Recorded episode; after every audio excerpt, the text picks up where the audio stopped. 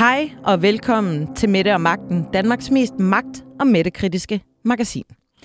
Regeringen er på banen med et lovforslag, hvor der lægges op til, at politiet skal kunne gemme ikke dømtes, altså uskyldiges, DNA og fingeraftryk i op til 20 år. Det retter en række organisationer en skarp kritik af. Vi taler med en af dem om lidt, og så går vi lidt i dybden med, hvorfor det her det potentielt er problematisk. Og så skal vi, som et indspark til den demokratiske samtale, som øh, regeringen er så optaget af, tale om den demokratiske samtale.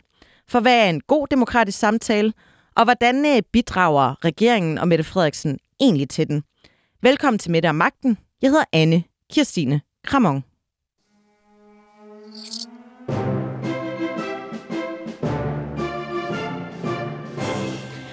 Regeringen lægger i et nyt lovforslag op til, at politiet fremover skal kunne gemme uskyldige personers DNA og fingeraftryk i op til 20 år. Det betyder, at hvis man for eksempel bliver sigtet i en sag, men sigtelsen frafaldes, og man altså ikke bliver dømt, så kan politiet gemme DNA og fingeraftryk i op til 20 år. I den nuværende lovgivning, der kan politiet gemme DNA-prøver og fingeraftryk i op til 10 år. Der er en lang række organisationer, der retter en mere end almindelig skarp kritik i, over for det her lovforslag. IT-politisk forening siger, at det er tvivlsomt, om der er proportionalitet i det her forslag, og at det er meget problematisk. Der er også kritik fra advokatrådet og fra datatilsynet. Og så er der kritik fra Institut for Menneskerettigheder. Thijs Bigand, du er juridisk rådgiver i Institut for Menneskerettigheder. Kan du ikke lige prøve at forklare mig og, og lytterne, hvorfor det her øh, lovforslag er problematisk? Jo, altså som du startede med at sige i din intro, så lægger lovforslaget op til, at politiet skal kunne gemme DNA-profiler og fingeraftryk fra sigtet i op til 20 år. Og det gælder også, selvom den sigtede er blevet frikendt, eller der aldrig er blevet rejst tiltale mod vedkommende. På Institut for Menneskerettigheder der er vi bekymrede for, at lovforslaget går for langt, og det kan krænke retten til privatliv og opbevare de her data i 20 år. Og derfor så anbefaler vi fra instituttets side af, at regeringen helt undlader at forlænge opbevaringsperioden for personer, som kun har været sigtet, men altså ikke dømte. Men altså, øhm, staten eller politiet kan jo i forvejen gemme det i 10 år. Er 10 år ikke også 10 år for meget, hvis man nu er uskyldig? Altså, Menneskerettighedsdomstolen anerkender, at det kan være legitimt, at politiet de laver kriminalregister med DNA-profiler og fingeraftryk for at kunne opklare øh, sager, for at kunne identificere øh, personer. Øh, så det er sådan set okay, at man har de her kriminalregistre, men der skal være den rette balance i forhold til øh, hensynet til privatliv. Og der er, der er grænser for, hvor lang tid man kan opbevare øh, de her oplysninger. Øh, vi har tidligere øh, opvagt i gevær i forhold til at opbevare oplysningerne i 10 år. Det synes vi i forvejen er rigtig lang tid, så det, at man nu vil ud og opbevare oplysningerne i 20 år, det mener vi også er, øh, at det risikerer, at man går for langt i forhold til retten til privatliv. Men er det ikke, kan det ikke være lidt lige meget? Altså hvis man nu er uskyldig og ikke øh, render rundt og laver kriminalitet, kan det så ikke være lidt lige meget, at politiet har ens oplysninger?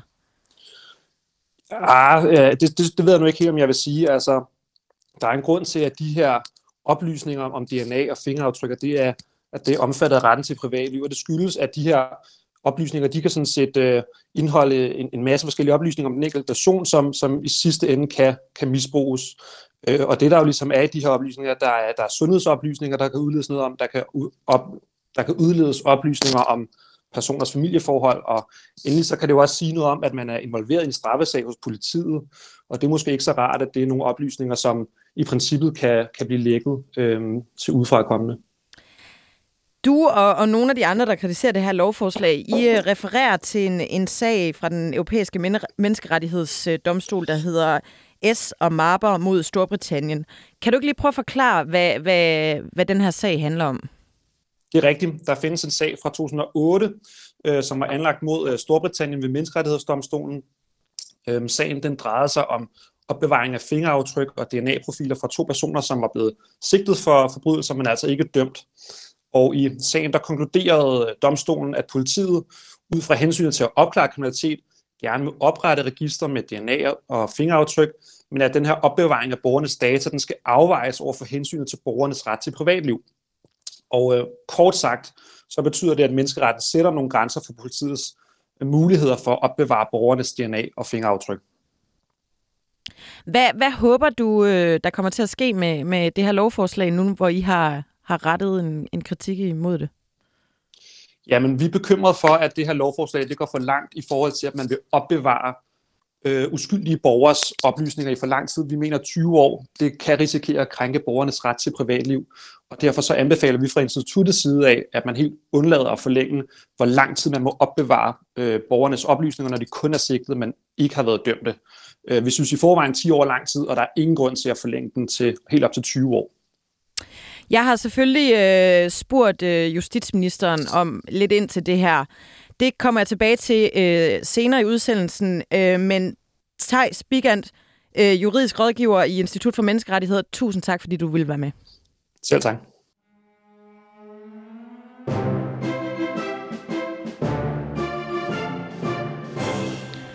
Nu hørte vi Institut for Menneskerettigheder, der mener, at regeringens forslag om at gemme ikke dømtes, altså dermed uskyldige DNA i op til 20 år, er problematisk i forhold til den europæiske men- menneskerettighedsdomstol. Thomas Plov, velkommen til dig. Du er professor i dataetik på Aalborg Universitet, og du ved en hel masse om data og bioetik. Jeg vil gerne lige, inden vi går i gang, Thomas, lige deklarere, at der ikke sidder en øh, konspirationsteoretiker og visker øh, spørgsmål i øret til mig, som jeg skal stille dig. Det synes jeg lige er, er på sin plads lige at få, øh, få sagt. Ja, det er jeg super glad for. Altså, det, den slags er også uordentligt, så det er jeg glad for at vide. Den slags uordentlighed har vi ikke her. Thomas, er det rimeligt, at staten vil gemme ikke dømtes fingeraftryk i op til 20 år? Altså umiddelbart øh, er det jo en øh, svækkelse af, af sigtede menneskers rettigheder. Ikke? Altså hvis man er sigtet, men ikke dømt, øh, jamen øh, så er man jo uskyldig. Øh, og øh, så bør ens data jo figurere kortest mulig tid i øh, statens arkiver, øh, i statens registre. Øh, og det er jo så den modsatte vej, man går nu. Nu vil man gerne opbevare øh, data og informationer om sigtet i endnu længere tid. Man har allerede kunnet opbevare dem i mange år, i 10 år, og nu vil man så gerne kunne opbevare dem i endnu længere tid. Uh, og det er jo selvfølgelig uh, private, og det er jo følsomme oplysninger, fordi det handler jo om, det er jo sat ind i konteksten af, at uh, man har været sigtet osv. Så, videre. så, så, så det er jo heller ikke en særlig god beskyttelse af menneskers uh, private og personlige informationer. På den anden side, så må man jo også sige, at uh, når man vil gøre det her, så er det jo for at øh, sikre, at man øh, får opklaret flest mulige øh, øh, kriminelle øh, forhold. Øh, og, og det er jo klart, at ved at kunne opbevare sådan nogle oplysninger i længere tid, jamen så vil man jo kunne vende tilbage til sager, og når der er nye informationer, og, øh, som gør, at man måske kan opklare det, og så vil man kunne vende tilbage til sagen og sige, jamen der var i øvrigt også den og den her person, som var sigtet, og som måske nu øh, er der et grundlag for at få dømt. Så i virkeligheden, så beskytter det jo også lidt øh, vores retsfølelse. Vi vil jo gerne have, at retfærdigheden sker fyldest, øh, og, og, øh, og, og, og det her det er jo noget, man så gør for at forbedre muligheden for, at retfærdigheden sker fyldest. Altså nu er du selv lidt inde på det, at øh, vi jo i Danmark har det sådan, at man er uskyldig indtil man er dømt. Altså kan man ikke godt argumentere for, at, at øh, de her grundlæggende rettigheder, som man har, at det er dem, man er inde og pille lidt ved? Altså at man er lidt under mistanke, når man optræder i, i politiets register? Øh, det er præcis øh, øh, det, man jo er. Altså, det, det, man er mistænkeligt gjort. Man er ikke dømt, men man er mistænkeligt gjort. Øh, men der må man sige, at den øh, nuværende lov har jo hvad hedder det, også givet plads til den mistænkeliggørelse, fordi man har jo hidtil kunne gemme de her øh, informationer i 10 år. Det, der sker nu, det er, at man udvider det fra 10 til 20 år. Så, så, så den mistænkeliggørelse har man jo ikke været befriet for med den øh, nuværende eller tidligere lovgivning. Altså, øh, kan det her blive en del af, hvad skal man sige, en, en glidebane? Nu, øh, nu er det så, når man er sigtet, så, øh, og selvom man ikke bliver dømt, så, så må staten gemme DNA og fingeraftryk i op til 20 år. Kan man forestille sig, at man så på et tidspunkt udvider det til at sige, jamen, vi kan faktisk, øh, hvis vi har været i kontakt med en borger på den ene eller den anden måde, hvor vi også har fået vedkommende DNA eller fingeraftryk, så gemmer vi også lige det, så man faktisk, selvom man ikke engang har været sigtet, kan risikere at optræde i, i statens registre? Øh, ja, det kan man. Altså, det, det, er jo, det kan jo allerede betragtes som en glidebane. Og man kan jo også lidt spørge sig selv, jamen hvad er den gode grund til, at man vil lave den her udvidelse fra 10 til 20 år? Altså, øh, altså hvad, hvad er det, der gør, at det skulle være nødvendigt? Man kunne jo frygte, at at, øh, at, at det her måske også bliver lidt en sovepude. Jamen, nu har vi mulighed for at vende tilbage til de her sager i endnu længere tid, og på den måde er der måske ting i sådan, at hvis vi nu forestiller sådan et større apparat, øh, øh, et større system, som ligesom jo øh, står over for mange sager. Øh, det kan jo være økonomisk kriminalitet, eller IT-kriminalitet, eller et eller andet, ikke? Altså, hvor man øh, måske står over for en masse, der er en masse pukler, der er jo mange, øh, mange kriminelle forhold osv., øh, og, et, og, og, og, og så kan det her måske blive lidt en sovepude, hvor man siger, at det her det giver muligheden for, at vi nogle ting bliver udsat, vi kan tage dem på et senere tidspunkt osv. Så, så der er, øh, altså, så der er jo også noget i det forhold, at man siger, jamen, øh, vi vil beskytte menneskers øh, privatliv, vi vil beskytte deres data, Øh, vi vil beskytte folk, som i udgangspunktet ikke er dømt, og derfor er uskyldige. Dem vil vi beskytte mest muligt, og så må vi sørge for at få et system, der er, øh, der er, er, er kompatibelt med, at vi beskytter den almindelige borgers rettigheder mest muligt. Og det må så være et system, som er mere effektivt, som sørger for at få håndteret sager og sørge for at få dem afsluttet, fordi det hører med til at beskytte borgernes rettigheder. Nu siger du selv et, et øh, system, der er effektivt. En af de ting, vi jo ser igen og igen, det er, at øh, statens systemer ikke er effektive. Altså øh, helt øh, lavpraktisk deres IT-systemer. Øh, vi ser, øh, vi så jo datalæg øh, i, i 2016, hvor 5,3 millioner danskers øh, personnummer blev, blev sendt til Kina. Øh, og, og, og nu taler jeg også muligvis lidt for mig selv, men jeg har ikke selv ret meget tillid til den måde, staten opbevarer mine data. Og det, det skyldes, at jeg har faktisk en sag kørende lige nu, hvor øh, en fremmed tandlæge har siddet og snuset rundt i min sundhedsjournal. Øh, og den her tandlæge er faktisk blevet sigtet, og jeg venter nu på, at, at den her sag på et eller andet tidspunkt går i gang. Øhm, altså, kan man ikke, er der ikke grund til også at kritisere øh, denne her beslutning i forhold til den historik, som staten har med øh, opbevaring af, af borgernes data? Altså, jeg, jeg tror, vi lever i en tid, hvor øhm, rigtig mange mennesker står og siger, jamen, vi skal have flest mulige data, fordi der er enorme potentialer i data. Øh, og på, lige nu, den, det vi taler om i, i, i dag, er jo, er jo det forhold, at, at jo flere data vi har, og vi kan samle over tid, måske øh, kan det føre til, at vi får opklaret øh, flere kriminelle forhold. Øh, Øhm, men der er jo også mange andre områder, hvor vi siger, jamen med flere data, så kan vi få en mere effektiv statsadministration, og vi kan også få mere effektive behandlinger i sundhedsvæsenet. Øhm, så der er enorme potentialer, og vi lever i en tid, hvor politikere og forskere øh, øh, Øh, og alle mulige andre mennesker med indflydelse, virksomhedsledere og så videre, siger, jamen det, jo flere data, desto bedre. Der er et enormt potentiale. Men en ting, man skal bemærke, det er, at man taler altid om, om et potentiale. Sagen er den, at jo flere data, og det er det, vi taler om i dag, jo et godt eksempel på, at jo flere data, vi samler af en sådan øh, af, af, af, af en privat karakter, som kan knyttes til mennesker, øh, desto mindre privatliv har de mennesker, desto dårligere privatlivsbeskyttelse har vi reelt.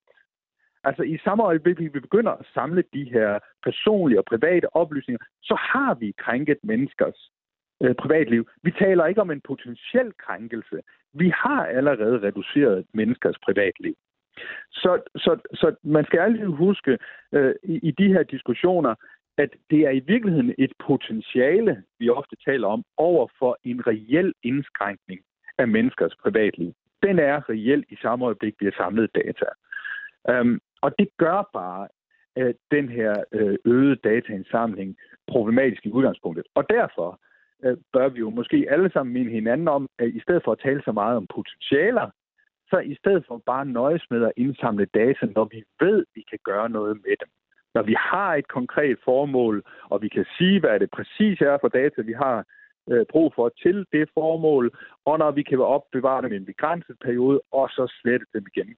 Sådan at det, der driver dataindsamling, er konkrete øh, projekter, konkrete formål, øh, hvor der er indbygget begrænsninger, snarere end sådan nogle fluffy potentialer, alle kan få øje på, øh, men som er meget tvivlsomt, om vi i virkeligheden reelt set realiserer for enden af det hele. Der er to ting i det, du siger, øh, jeg gerne lige vil øh, vende tilbage til. Du siger, at menneskets privatliv allerede er krænket i dataindsamling. Kan du ikke lige prøve at uddybe det? Forklare, hvad du mener. Nå, men altså, altså når man går fra at, inds, øh, at, at opbevare data på sigtet øh, øh, i 20 år frem for 10 år, jamen så har man jo indskrænket det menneskes privatliv. Man har indskrænket det med præcis 10 år. Der er 10 års længere tid, hvor flere mennesker kan få adgang til information om, at man har været sigtet. Så det er jo en reel begrænsning, indskrænkning af, af, af den øh, sigtedes privatliv. Så det er jo, det er jo et eksempel på, at, at, at måden, vi indsamler øh, data på, og, og de opbevaringsbetingelser, vi fastsætter, i virkeligheden er en, en direkte øh, definition, så at sige, af de menneskers fastlæggelse af menneskers privatliv. Det gør enten noget godt for deres privatliv. Hvis man ikke må opbevare data mere end fem dage, jamen så har vi jo øh, givet folk en ret vidtgående ret til privatliv. Hvis vi går fra at måtte opbevare dem i 10 år til at måtte opbevare dem i 20 år, jamen så har vi indskrænket menneskers privatliv. Så, så vil jeg gerne lige, øh, i forhold til det her potentiale, du siger, altså er det ikke for besværligt for staten at, at først skulle til at indsamle data, når man vil undersøge et eller andet? Er det ikke meget smart at indsamle data løbende, og så kan man sige, åh, oh, nu har vi faktisk noget, vi vil bruge det til at undersøge? Øh, jo, det er super smart. Øh, men øh, men det er jo, som jeg lige nøjagtigt gjorde gældende for øjeblik siden, øh, det, det er jo med den konsekvens, at menneskers privatliv øh, øh indskrænkes fra det øjeblik, man begynder dataindsamling. Øh, og det er på baggrund af en potentiel gevinst, som ingen ved, øh, om nogensinde vil blive realiseret. Og derfor tror jeg, at der er mange, der også ligesom er kommet frem til, jamen, hvad hedder det, hvis menneskers privatliv skal begrænses gennem dataindsamling, jamen så skal det være fordi, at der er nogle reelle gevinster. Og derfor skal vi kun indsamle data, når øh, der er sådan nogle reelle gevinster, når der er et konkret formål, og vi i øvrigt øh, indsamler øh, begrænsede mængder data, og kun de data, som er strengt nødvendige for, at vi øh, realiserer det potentiale, vi ser. Så, så hvis man tager privatlivet alvorligt, så går man også kun efter de gevinster, som er øh, sikre, som er veldefineret.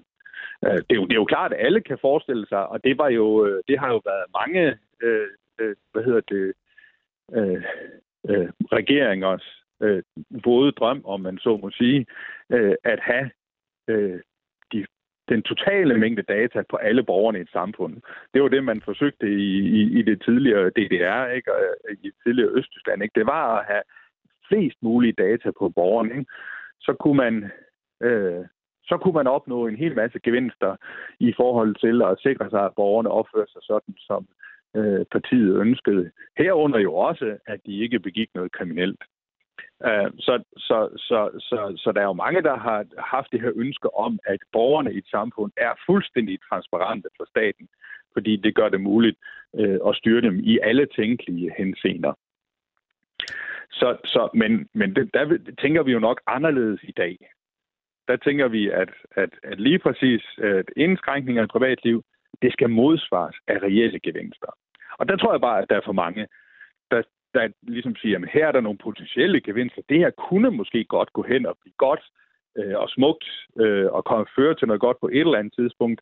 Øh, øh, og derfor samler vi her, de her data øh, og ikke tænker så meget i, at det samtidig fører til en indskrænkning af menneskers privatliv. Men kan det ikke være altså en glidebane på vej hen til DDR? Altså handler det ikke om også, at staten igen og igen kan opf- øh, opfinde nye grunde til, hvorfor det ene eller det andet skal opbevares? Jo, og det kan det. Og det her er jo lige præcis sådan noget, der, der, der kan betragtes som en glidebane, ikke? også fordi det svægter sigtede menneskers rettigheder og indskrænker deres privatliv. Altså, så, så, så hvis man vil sikre en rigtig, rigtig god borgerbeskyttelse, jamen så, så, så øh, herunder også øh, beskyttelsen af sigtede, men ikke dømte, jamen så skal man lade være med at bevæge sig i den her retning. Man skal lade være med at bevæge sig i denne her retning, sagde altså Thomas Plov, professor i dataetik på Aalborg Universitet. Tak fordi du vil være med.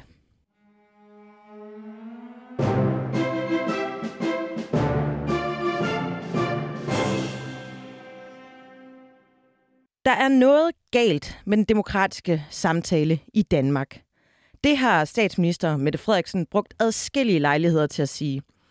Det er en kritik, der er rettet mod øh, andre politikere og mod medierne. Hun taler faktisk rigtig meget om den demokratiske samtale. Hendes eget seneste bidrag til den, det er en podcast, hvor hun selv udvælger gæster, hun kan udspørge, og så har hun også lavet en livesending på Facebook med influenceren Carla Mikkelborg. Men hvad er den demokratiske samtale egentlig for en størrelse? Jeg har hidkaldt lektor i statskundskab på Aarhus Universitet, Jørgen Loftager, for at hjælpe mig med at komme det lidt nærmere. Velkommen i øh, Mette og Magten, Jørgen. Tak skal du have. Jørgen, hvad er den demokratiske samtale? Det er der ikke nogen fast og autoritativ definition på, men man kan konstatere betydelige forskelle i den vægt og rolle øh, samtalen og i videre forstand den offentlige debat og diskussion tillægges øh, i forskellige forståelser af demokratiet. Hvem, øh, hvem er ansvarlig for, for øh, den demokratiske samtale? Det er vi jo som borgere, og derfor som deltagere i demokratiet jo alle sammen. Men det er klart, at øh, især er det beslutningstagere med magt til at sætte rammerne for den her samtale. Det er især dem, øh, der har et ansvar også. Nu sagde du lige forskellige opfattelser af demokratiet, at det ligesom spillet ind. Hvad er det for forskellige Jamen, opfattelser? Her vil jeg skelne mellem to hovedtyper. Den ene forestilling kan man kalde den markedsdemokratiske, hvor idealet er, at de politiske beslutninger ligeligt afspejler vælgernes ønsker og præferencer. Her tænker man om demokratiet, ligesom man tænker om markedet. Altså man agerer som forbruger på et marked og øh, søger øh, at finde frem til nogle vælgere, der har en politik, der kan tilgodese ens egne ønsker og interesser. Øh, og øh, gennem vælgernes valg, øh, så er det med til at bestemme, eller er idealet, at de bestemmer, hvad producenterne, det vil sige de politiske partier, øh, skal fremstille af politiske varer. Og på deres side øh, er partierne fokuseret på at vinde stemmer og regeringsmagt. Det er sådan en øh, fortælling om demokratiet, der har været meget udbredt. Men over for den er der et andet demokratiideal. Det kunne man kalde borgerdemokratiet.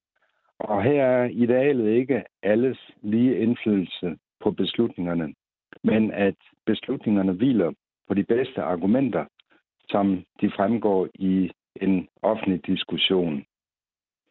Det vil sige, at det primære er her ikke interessevaretagelse, men problemløsning.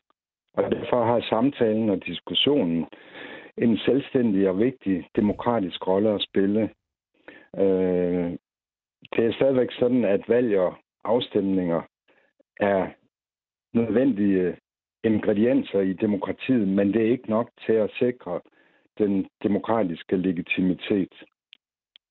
Og det er der masser af eksempler på, hvor beslutninger, der er vedtaget øh, på lovformelig vis i Folketinget, alligevel bliver kritiseret for ikke at være demokratiske. Og det øh, er især tilfældet, når beslutningerne bliver truffet bag lukkede døre, uden at offentligheden har mulighed for at spille med. Så det, det, du siger, det er, at en vigtig del af den demokratiske samtale er, at der også bliver hentet argumenter ude i befolkningen.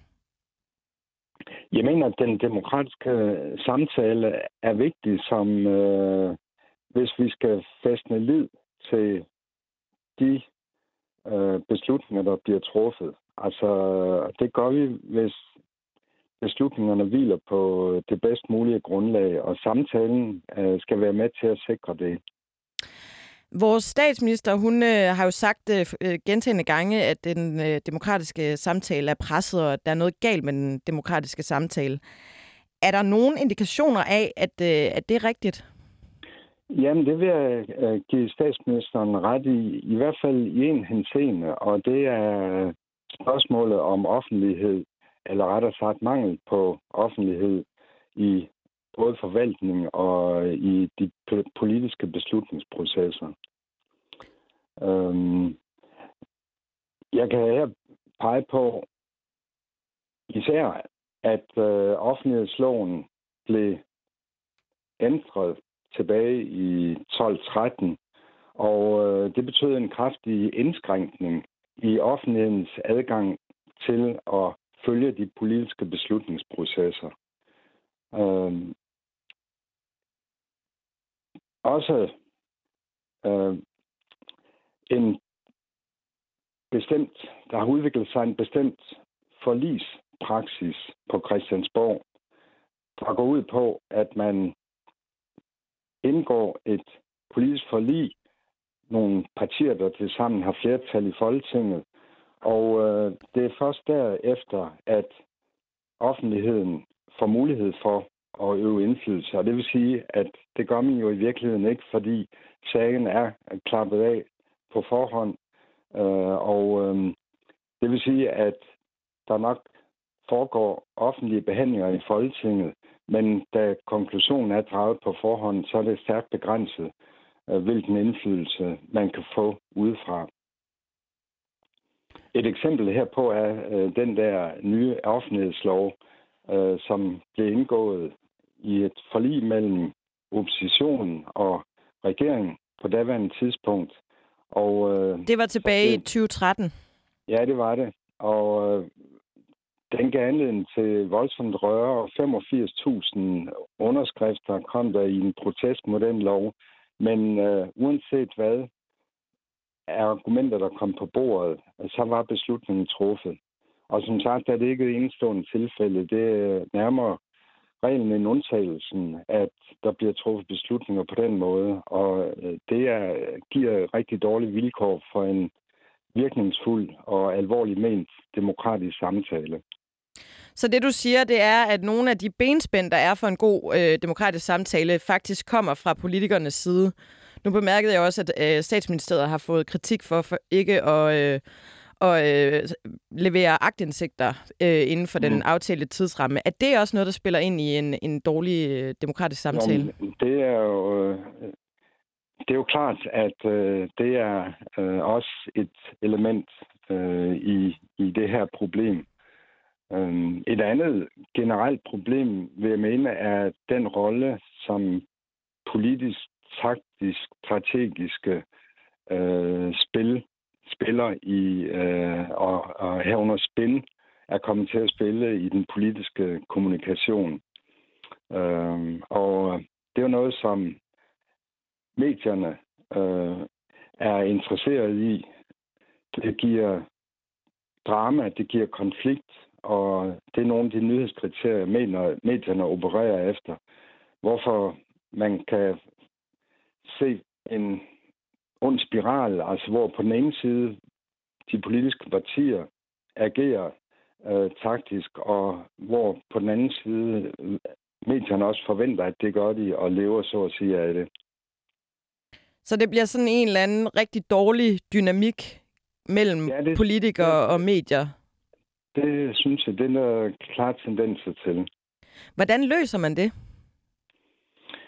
Ja, der er vel ikke andet øh, øh, at sige til det, end at øh, tingene ikke er afgjort på forhånd. Man kan jo forestille sig, at øh, der bliver lavet nogle ændringer, for eksempel i offentlighedsloven.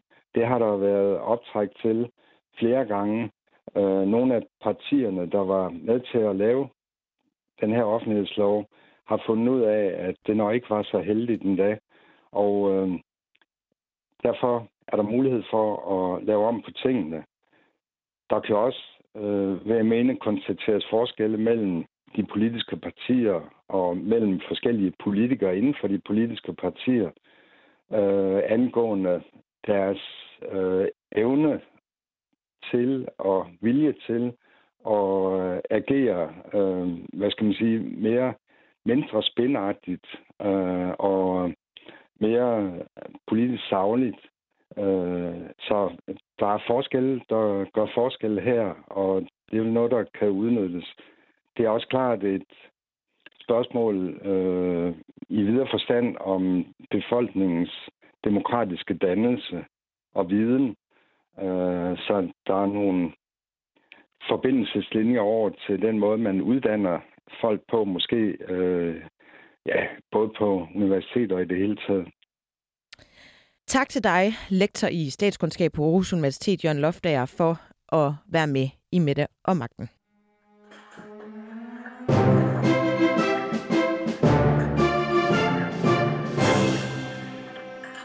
Skal vi have hørt på Hvis det er okay med dig. Det giver en bedre lyd for os selv også. Øh... Ja, det ser sådan lidt sej ud. Kan vi bare synge We Are The World? Afrika. Mads Brygger, vil du synge øh, We Are The World med mig? Helst ikke, øh, AK. Ikke fordi, at øh, jeg er modstander i det, men jeg, jeg synger enormt dårligt. Jamen, det gør jeg også. Det kunne være, det kunne blive sådan noget godt.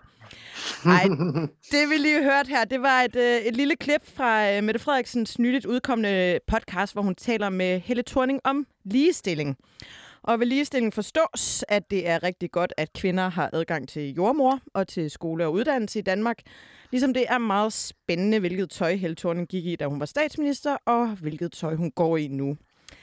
Den her podcast, må vi forstå, er jo et indspark i Mette Frederiksens demokratiske samtale. Mads Brygger, øh, chefredaktør på Frihedsbrevet, du er jo en af dem, der har været ude at kritisere Mette Frederiksens definition og generelt hele hendes snak om den demokratiske samtale.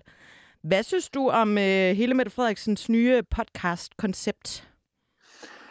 Jamen, jeg synes, det føjer et nyt og interessant kapitel til den altså fortløbende øh, stedse mere farseagtige øh, hvad hedder det, debat om det her forjættede begreb, den demokratiske samtale. Øh, det, det, det, det, er jo, det forbliver jo næsten altså, okult, hvad er den demokratiske samtale. Det er et begreb, øh, Mette Frederiksen har introduceret.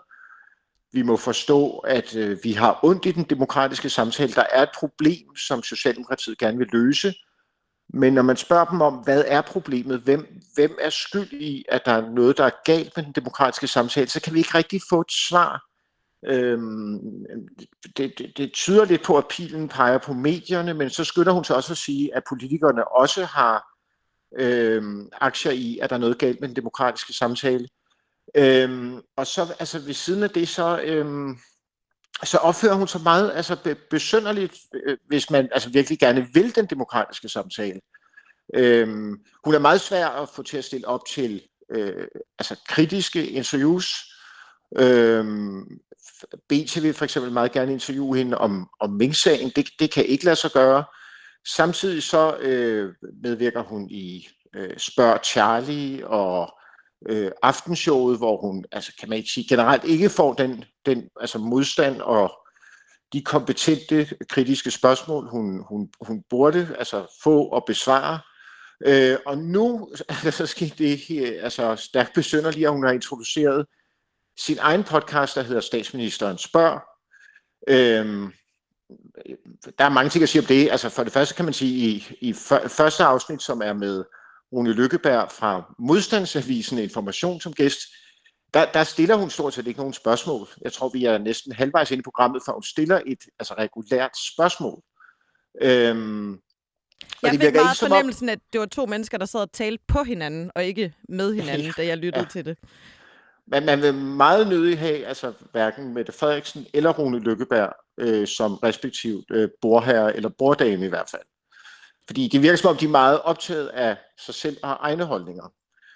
Øhm, hvad hedder det? Øhm, og, og så, så er der jo, altså, så er der jo så samtidig sket det ret opsigtsvækkende, at Berlingske så lancerer øh, hvad hedder det, en samtaleserie, der hedder, altså demokratiske samtaler. De tager Mette Frederiksen på ordet og siger, jamen så lad os da øh, tage, tage tyren ved hornene, hornene og inviterer så altså Mette Frederiksen og regeringsministre øh, til en ugentlig samtale om den demokratiske samtale. Første afsnit er med Mette Frederiksen som gæst. Og der ved vi så nu, at umiddelbart inden den samtale skal finde sted, der er der øh, en backstage-snak øh, mellem øh, chefredaktør Tom Jensen og Mette Frederiksen, hvor hun så øh, intimiderer Tom Jensen. Hun siger, at hun regner med, at Berlingske allerede er blevet politianmeldt af statsministeriet for en artikel, der ikke er publiceret, omhandlende øh, departementchef Barbara Bertelsens øh, ret besynderlige indkøb af mobiltelefoner. Øh, det ser jeg som et klart forsøg på at true Berlingske, og det er jo, hvad hedder det, absurd, at inden de skal have en samtale om den demokratiske samtale, der, der intimiderer hun chefredaktøren for en øh, fri og systemisk vigtig avis. Efterfølgende har hun så nægtet at besvare spørgsmål om, hvorvidt hun har intimideret Tom Jensen. Øhm, så, så, altså, det er jo fordi, hun ikke refererer fra øh, private samtaler. Nogle ja, gange i hvert fald. men det gør hun så, jo så alligevel, hvis man lytter til for eksempel podcasten med Rune Lykkeberg i Statsministerens Spørg, øh, afsnit 1, hvor hun refererer fra en øh, samtale, hun har haft på tomandshånd med øh, Ægyptens undhersker general El-Sisi. Så nogle gange refererer hun fra personlige samtaler, andre gange gør hun ikke. Hun har også refereret fra flere samtaler med dronningen. Så, men ja, det er med, nok med noget andet. dronningen. Ja. Det er når to dronninger tørner sammen, så må man godt referere fra det. Ja. Alt det, det leder mig frem til at tænke, at, at altså, det, det kan meget vel tænkes, at Mette Frederiksen har ret i, at der er et problem med den demokratiske samtale. Men i så fald vil jeg sige, jamen der tyder mere og mere på, at det er Mette Frederiksen selv, der er problemet.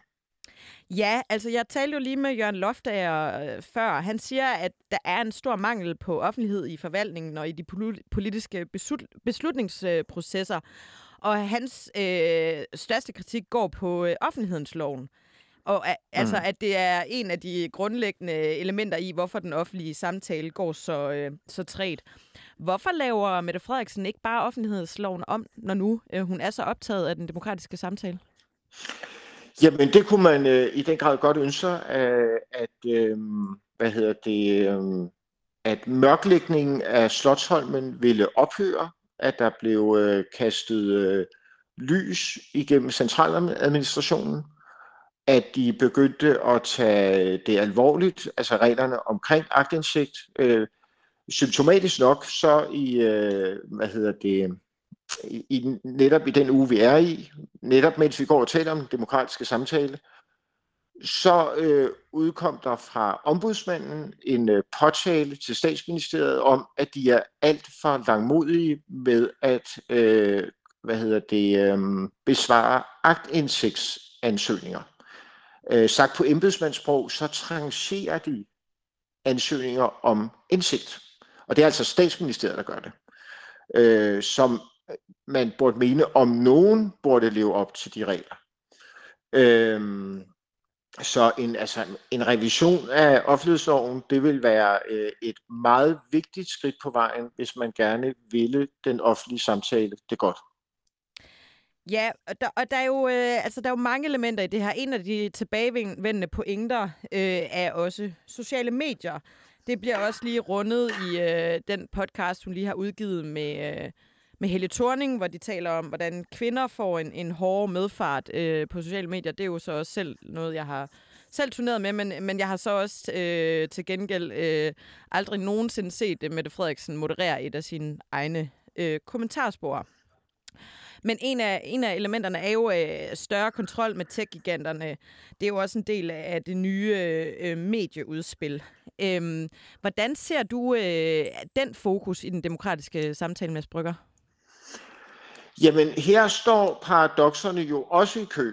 Øhm, for, altså for, for mange tusind kroner øh, er, er øh, kulturminister Anne Halsbo Jørgensen og hendes spindoktor David Tapp rejse til Silicon Valley for at aflevere et brev til 95.000 kroner kostede Annes billet. Ja.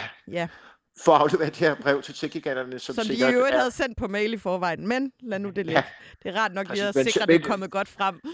Men symbolpolitik har også ret. Men det er jo nok, må man formode, blevet arkiveret lodret, eller, eller kørt igennem en makulator. Det, hvad, hvad ved jeg? Ja, for hvad Øhm. filen er det her for noget? Altså er det ikke også lidt indbilsk at tro, at vi i et lille land som Danmark kan komme og sige til Facebook og YouTube og alle mulige andre øh, typer, at øh, vi vil have det på den her måde? Kan de ikke bare sige, ved hvad, øh, så må I rende og hoppe, så lukker vi bare for, øh, for jeres adgang? Jamen, det er lidt, øh, hvad hedder det, nøje, hvor vi gunger, sagde musen til elefanten. Øhm, men samtidig, og det er jo her paradokset består, så er de jo selv altså storkunder på sociale medier. Øh, hvad hedder det, altså Socialdemokratiet øh, øh, annoncerer og gør ved på øh, Facebook. Mette Frederiksen er meget aktiv på øh, Instagram og, og ditto Facebook. Øhm, hvad hedder det, de, altså, de, de, de, de, de er, er, er, hvad hedder det, altså selv en del af det problem, de vil løse. Og øh, det, det forekommer jo også mærkeligt. Øh, hvis jeg må minde om, at i øh, de, den her uge øh, blev det øh, meddelt fra den øh, norske statsradiofoni NRK, at de ville holde op med at bruge Facebook, fordi de er mener, at det er til skade for den offentlige samtale.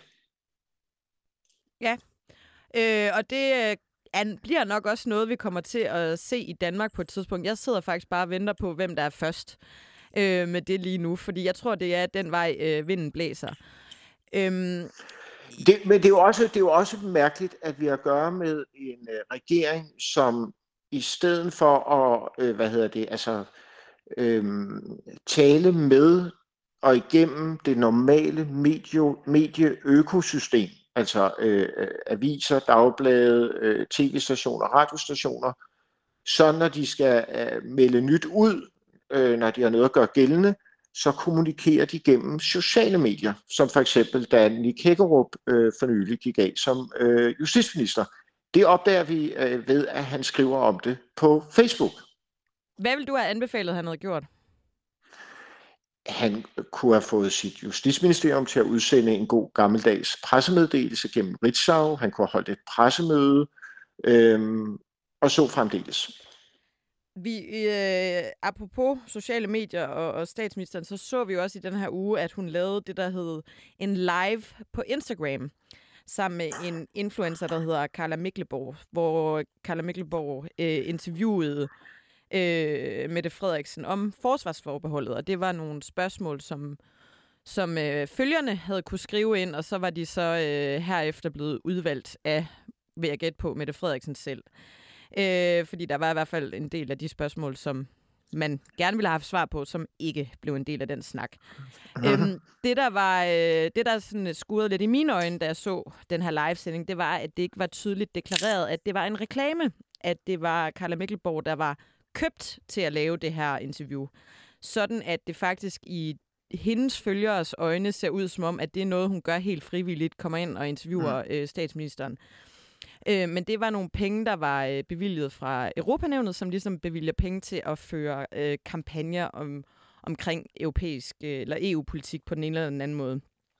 Det viser sig så, øh, for jeg var ude og kritisere det, men det viser sig så, at øh, faktisk rent lovgivningsmæssigt, så er det her fuldstændig inden for skiven, fordi der gælder nogle helt andre regler, når man laver øh, politisk reklame, end der gør, når man laver almindelig kommersiel reklame. Jeg har så talt med nogle eksperter, der, der alle sammen siger, at de vil opfordre til, at man altid deklarerer, øh, fordi det er mere troværdigt, når en influencer siger, øh, hvem eller hvad han eller hun er, er i lommen på. Men det undrer mig en lille smule, øh, hele det her sat op, fordi øh, regeringen netop har været så meget, de har været inde og revidere markedsføringsloven, så netop kommercielle aktører øhm, øh, har fået nogle meget stramme regler for, hvad man må over for børn og unge, fordi de netop siger, at det skal være gennemskueligt, øh, så de øh, trygt kan færdes online. Altså, øh, hvad siger det dig, hele det her setup, Mads Brygger? Jamen, øh, jamen det er jo igen det, det, det, øh, det, det paradoxale og også det hykleriske ved regeringens omgang med medier og deres måde at praktisere den offentlige samtale på, som øh, øh gør sig gældende nok en gang. Altså samtidig med, at de har afholdt, øh, hvad hedder det, der har været afholdt influenternes dag, og i det nye medieforlig, der er man også meget optaget af at få, øh, få styr på influencerne osv.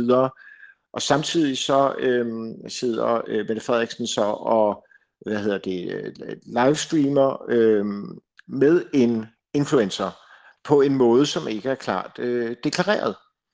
Øhm, hvad hedder det? Øhm, og så igen, altså på frihedsbrevet har vi lavet en opgørelse over øh, 10 ting, Mette Frederiksen ikke vil gå ind i. Hun har en stående vending om, at det, den her diskussion ønsker jeg ikke at gå ind i.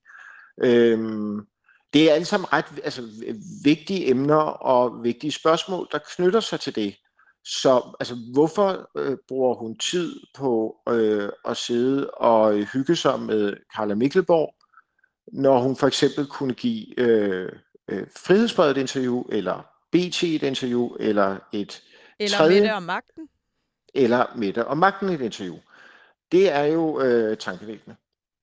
Ja, altså øh, det er det jo øh, i høj grad, og øh, altså spørgsmålet er dog, hvor meget den, altså nu er du er sådan en øh, mediebranche fidus, øh, Mads Brygger. det er jeg også øh, på sin vis. Altså tror du egentlig, at, øh, at øh, altså hvordan, hvordan har resten af borgerne, tror du ikke, de er lidt ligeglade? Man skal jo altid passe på med at slutte fra sin egen øh, hvad hedder det, begrænsede hvad hedder det, virkelighedsboble, som Vincent Hendricks vil sige det, til resten af verden. Øh, og det, det er ganske givet, at der er ting og emner, som du og jeg er optaget af, som manden og kvinden på gaden øh, blot trækker på skulderen over, eller måske endda er totalt ligeglad med. Men hvis man øh, har sin gang i øh, internettets krænkelkroge og følger med i debatforer osv., så er det ikke desto mindre mit indtryk, at Mette Frederiksens måde at øh, kommunikere på og øh, hvad hedder det, tale med danskerne på igennem medier øh, er, er begyndt at vække øh, altså dels øh, opsigt, men også øh, hvad hedder det, øh, anstød hos en del danskere, fordi at, at folk, folk er jo ikke dumme. De, de, de undrer sig også over, at hun øh, styrer uden om bestemte spørgsmål. Og de er jo også begyndt at kunne se klart et mønster i hendes måde at agere på. Og, og det tror jeg bliver et øh, problem for Mette Frederiksen og regeringen på sigt. Også for, også for eksempel, at de jo, og det er jo også en talemåde, som øh, går igen fra Mette Frederiksen øh, til hendes ministre, at de er begyndt at tale om, øh, at spørgsmål er legitime. Altså, hun, hvis hun bliver stillet et kritisk spørgsmål, så vil hun sige, jamen det er et legitimt spørgsmål, du stiller mig der. Som om hun er dommer over, hvad der er et legitimt og et illegitimt spørgsmål. Men det er jo ikke statsministerens øh, opgave. Altså statsministerens opgave er at besvare spørgsmål. Nu, øh, nu er du lige inde på, på det der med, om øh, at hun ligesom tror, at borgerne er dumme. Jeg faldt bare over en artikel på BT den her uge, hvor de har opgjort øh, likstallet i øh, en masse af Mette Frederiksens taler og optrædener. Øhm, og det bliver opgjort til, at øh, hun taler til danskerne på samme niveau som en børnebog. Hun er, ligger på et likstal midt i 20'erne, øh, og i den tale, hun holdt til de grønlandske børn, eksperimentbørn, der er likstallet helt nede på, på 21. Så er der er, der er måske noget om det. Og men det er sjovt, fordi jeg, jeg, jeg skrev faktisk for nylig om øh, hendes øh, øh, podcast, Statsministeren spørger, øh, afsnit 1, øh, uden at have læst BT's opgørelse af ligstallene, så skrev jeg, at der var noget underligt barnligt over det, at hun taler altså øh, et, et barnligt sprog. Øh, det, der er noget altså børnetv over øh, hvad hendes måde at, øh, både at udtrykke sig skriftligt og mundtligt på. Så det kommer slet ikke bag på mig, at ligestallet er så lavt. Nej, det, er- det kunne godt skrues lidt i vejret.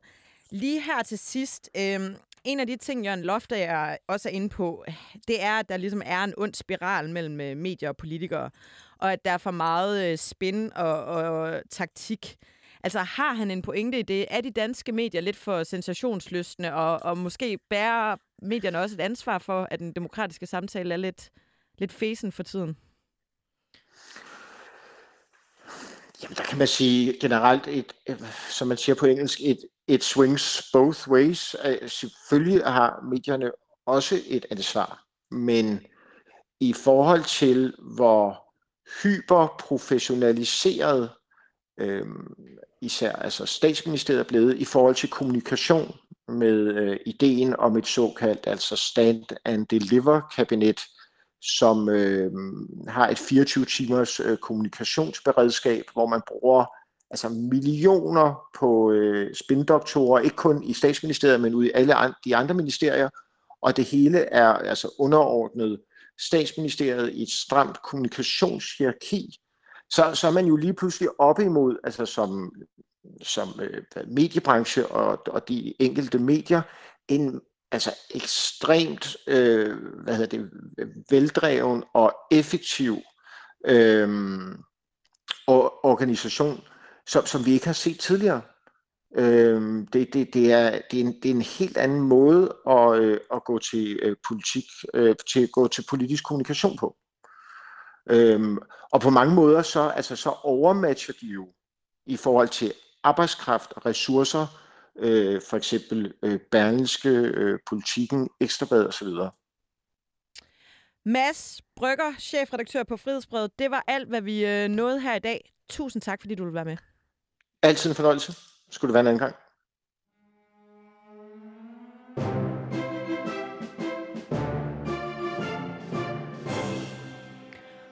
Og så skal vi jo, som sædvanligt, til ugens Astrid. Det er i denne uge Rasmus Prehn, der ifølge Ekstrabladet flere gange har brugt sit ministerkreditkort til at betale for private bar- og restaurantregninger. Han har siden betalt beløbene tilbage. Ekstrabladet har gravet frem, hvordan Rasmus Prehn var på barrikaderne, da Lars Lykke havde tørret nogle bilag af på skatteyderne tilbage i hans tid. Det her virker som en minister, der har dårlig samvittighed, og som forsøger at gøre sagen til en bagatel. Det opleves som noget hurtigt spin, der skal lægge låg på. Men den her sag er ikke død endnu. Og vi skal have lejlighed til at spørge nærmere ind til, hvordan det her er opstået, sagde Rasmus Prehn, der dengang var kommunalordfører for Socialdemokratiet. Jeg vil gætte på, at Rasmus Prehn ikke kommer til at gå ind i sin egen sag med samme iver. Det virker i det hele taget som om øh, Rasmus Prehn faktisk lidt er dobbeltmoralens vogter. Jeg vil gerne også lige benytte lejligheden til at henlede opmærksomheden på den gang Rasmus Prehn og hans øh, kollega, nuværende Miljøminister Lea Wermelin, hæv Ole Birk Olsen i samråd, fordi de var bekymrede over et blogindlæg, som Ole Birk havde skrevet om kvinder, og hvordan det påvirkede hans rolle som øverste chef i Transportministeriet. Helt stille var der fra Prehn og fra Wermelin, da deres kollega Jeppe Kofod fik rollen som øverste chef i et andet ministerium, Udenrigsministeriet. De kvinder, som øh, Jeppe Kofod fik under sig som chef, øh, dem var de to musketerer i hvert fald slet ikke lige så bekymrede for. Så øh, Rasmus Prehn, tillykke til dig. Du er øh, dobbeltmoralens vogter, og du er denne uges Astrid Krav. Og tak fordi du lyttede til Mette og Magten. Jeg hedder Anne Kirstine Kramon.